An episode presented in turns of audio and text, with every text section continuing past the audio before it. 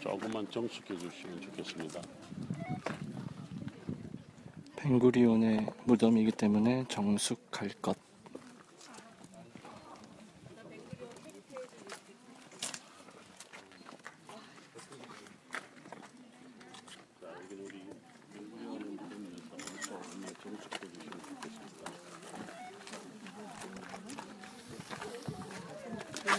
자, 이어폰 어, 끼고 있어요. 조금만 정숙해 주세요.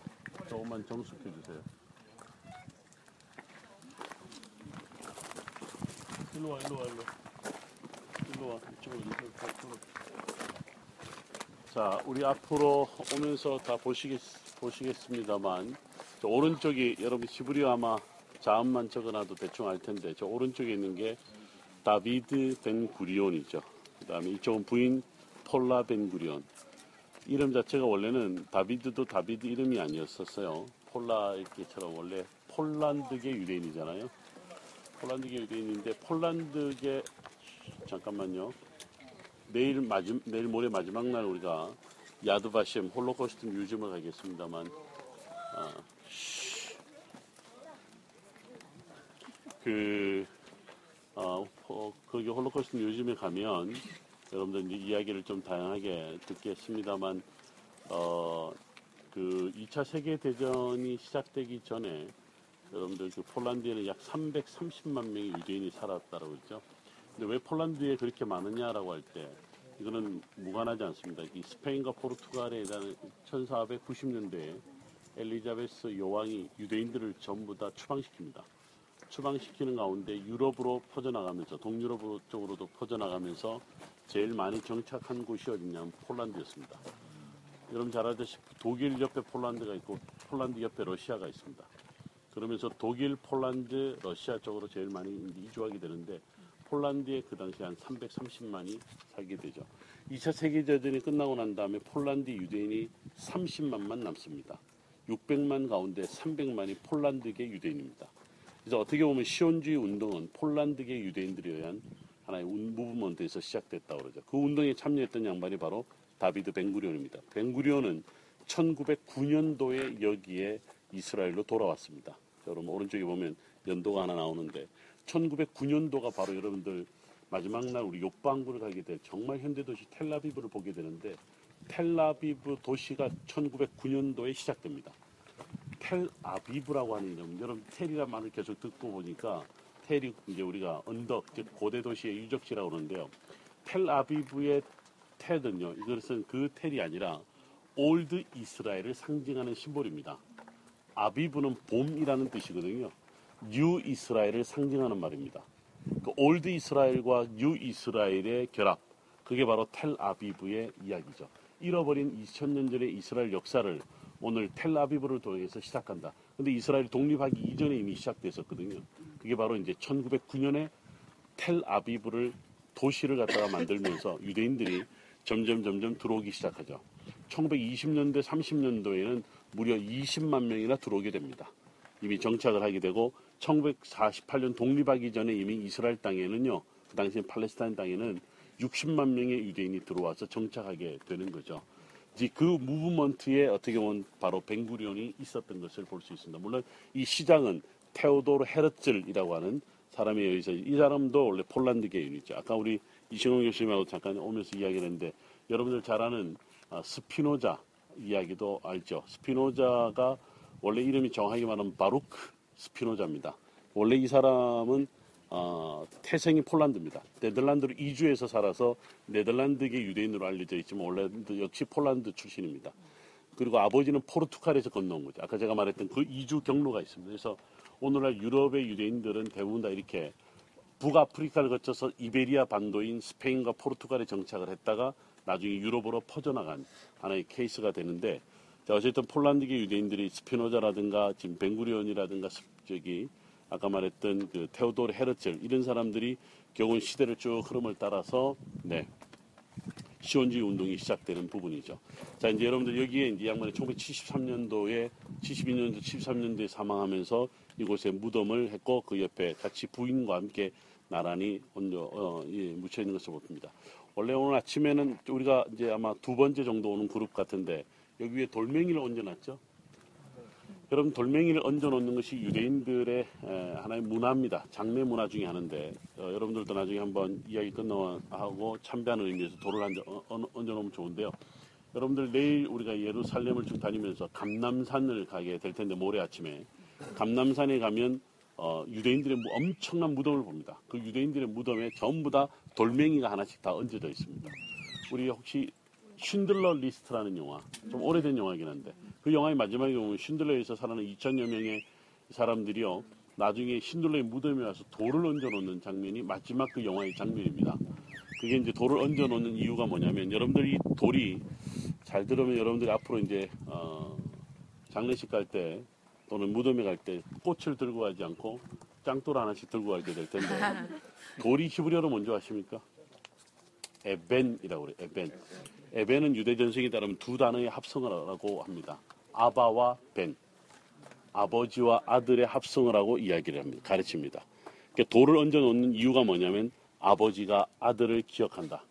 아바 대신은 하나님께서 벤, 즉 이스라엘 자손을 기억한다는 의미로 그 돌을 얹어 놓습니다. 여러분 유대인들은 안식일이 시작되면 알로 알로 유대인들은 안식일이 시작되면 촛대에 부- 두 개의 촛대에 불을 밝힙니다. 하나는 뭐냐면 히브리 말로 לשמור 안식일을 지킨다는 의미에서 어, 불을 밝히고 하나는 히브리 말로 לזכור 기억한다는 의미로 불을 밝힙니다. 그게 안식일의 시작이죠. 동일한 의미입니다. 돌을 얹어 놓는 이유가 뭐냐면 לשמור ולזכור 지키며 기억한다. 그런 의미로 돌을 얹어 놓는 거죠. 그래서 이제 돌을 얹어 놓는다는 것은 바로 장례식 때이 양반의 하나의 문화로 우리가 당신들을 기억합니다. 라는 의미로입니다. 여러분들 홀로코스트 museum의 마지막에 가면 600명, 600만 명의 이름을 우리가 기억합니다. 그래서 야드 바셈이라고 하는 יד는 손이고 ו는 and שם 이름이라는 뜻인데 이름이란 말이 내 성 안에 너희를 둘 것이다라고 하는 기념물이란 이름으로도 등장하고 이름으로도 등장하는 아, 하나님께서 그의 이름들을 기억한다는 의미로 야드바셴이라는 이름도 나와 있는 것을 볼 수 있는 거죠. 자, 그래서 여러분들 지금 여기 오- 지나오면서 보셨던 이 벵구른 키부츠는 키부츠 농업학교는 우리가 다녀왔던 광야와 똑같은 지역이었습니다. 그런데 여기를 보세요. 다 이 돌을 다 쌓아서 호수에 물을 끌어당겨서 새소리가 나는 나무를 심고 잔디밭을 깔고 그리고 여기에 지금 여러분 뒤쪽에 있는 건 여러분 다 군사학교들입니다. 군사학교 장교들이 여기 와서 훈련을 받을 때 교육을 받는 그런 학교들로도 사용이 되는 거죠. 자, 여러분들 지금 뒤를 돌아보시면 여러분들 지금 저것이 바로 따라합니다. 신, 아, 와디찐. 와디찐인데 이게 광야가, 이, 아니, 와디가 동서로 나 있습니다. 지금 이것의 시작은 원망 우리가 다녀왔던, 오른쪽으로 보면 우리가 원망 다녀왔던 저 골짜기에서 좁은 곳이 점점 점점 벌어져서 여러분 형성된 겁니다. 어느 와디든 간에 항상 보면 시작은 아주 좁아요. 우리 왜 여러분들 헐몬산과 골란고원의 사이 그 경계가 된 사아르 골짜기 기억나실 거예요. 좁습니다. 그런데 우리 가이시라 빌립보 내려갈 때 그 얼마나 골짜기가 넓어지던가요? 지금 여기도 마찬가지입니다. 그런데 여러분 잘 아세요. 이것이 하나의 우리 성서 지리에서는 경계가 됩니다. 지금 말하면 여기서 제가 나 가리킨 남쪽이 바란 광야, 그 다음에 여기서부터 신 광야. 잠깐만요. 제가 제가 맨날 들고 다니면서 이게 원래 이게 제가 이 한국에 와서 한국에 와서 처음 펴낸 책이 바로 이 성경 지도인데요. 이 성경 지도에 권혜순 교수님도 이제 글을 또 써주셨는데 제가 다른 거와는 다르게 이게 구약 성경부터 신약 성경까지 쭉 이어오는 부분에서 이제 요, 요 부분이 있는데요. 요 부분이 뭐냐면 제가 이제 출애굽 경로를 주로 출애굽 경로를 주로 지명으로 따지는데 저는 광야별로 이, 이 출애굽 경로를 만들었습니다. 수루, 에담, 신, 바란, 진, 그 다음에 아라바 광야 이렇게 해서 광야별로 쪼개고 여러분이 양쪽에 제가 글을 써놓은 게 뭐냐면 민수기서 33장 17절부터 아까 말했던 어디에서 발행하여 어디 이루고 어디에서 발행하여 어디 이루고 이런 지명이 나오는데 대체적으로 이 지명은 건너갑니다.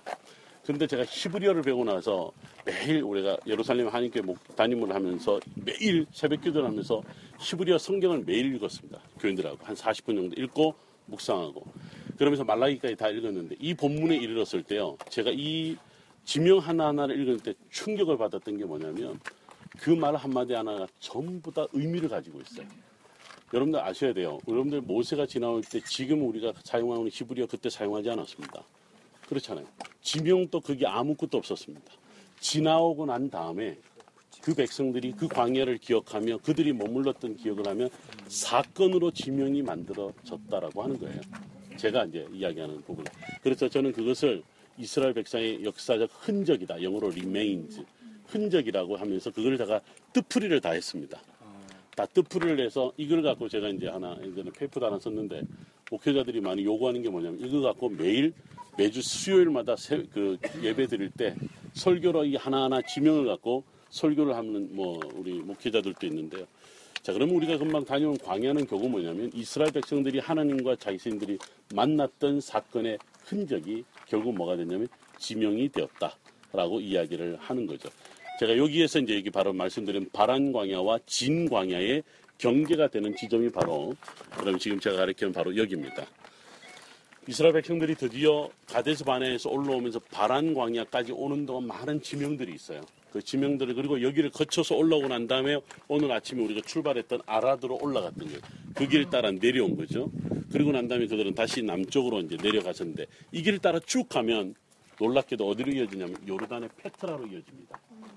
예를 들면 이집트에 오는 사람들이 낙타를 타고 오다 여기에서 물을 한참 먹이고 북쪽으로 갈 것 아니면 어디로 가냐면 에돔 땅 옛날 혹은 신약 성경의 이둠의 땅 또는 나바테안의 땅 가려면 이쪽으로 쭉 동쪽으로 가면 바로 아라비아 반도 왕의 대로와 페트라 시대적으로 각각 다르긴 하지만 전부 다 이 길로 이어졌다라고 하는 거죠.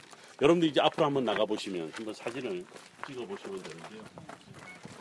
한번 앞으로 나가 보세요. 대단한 그런 예, 이런 거를 와디라 그러고 여러분들 가만히 보면 와디별로 지금 물을 물이 흐르는 곳으로 나무들이 지그재그로 자라나 있는 것을 볼 수 있어요. 그게 바로 시냇가에 심기운 나무. 저 나무의 거의 80%가 시띤 나무. 그 아니면 에셀 나무. 아까 여러분들 왜 우리 광야에서 걸으면서 만났던 손으로 한번 만져보니까 물이 촉촉하게 있었던 소금기를 머물고 있는 에셀 나무.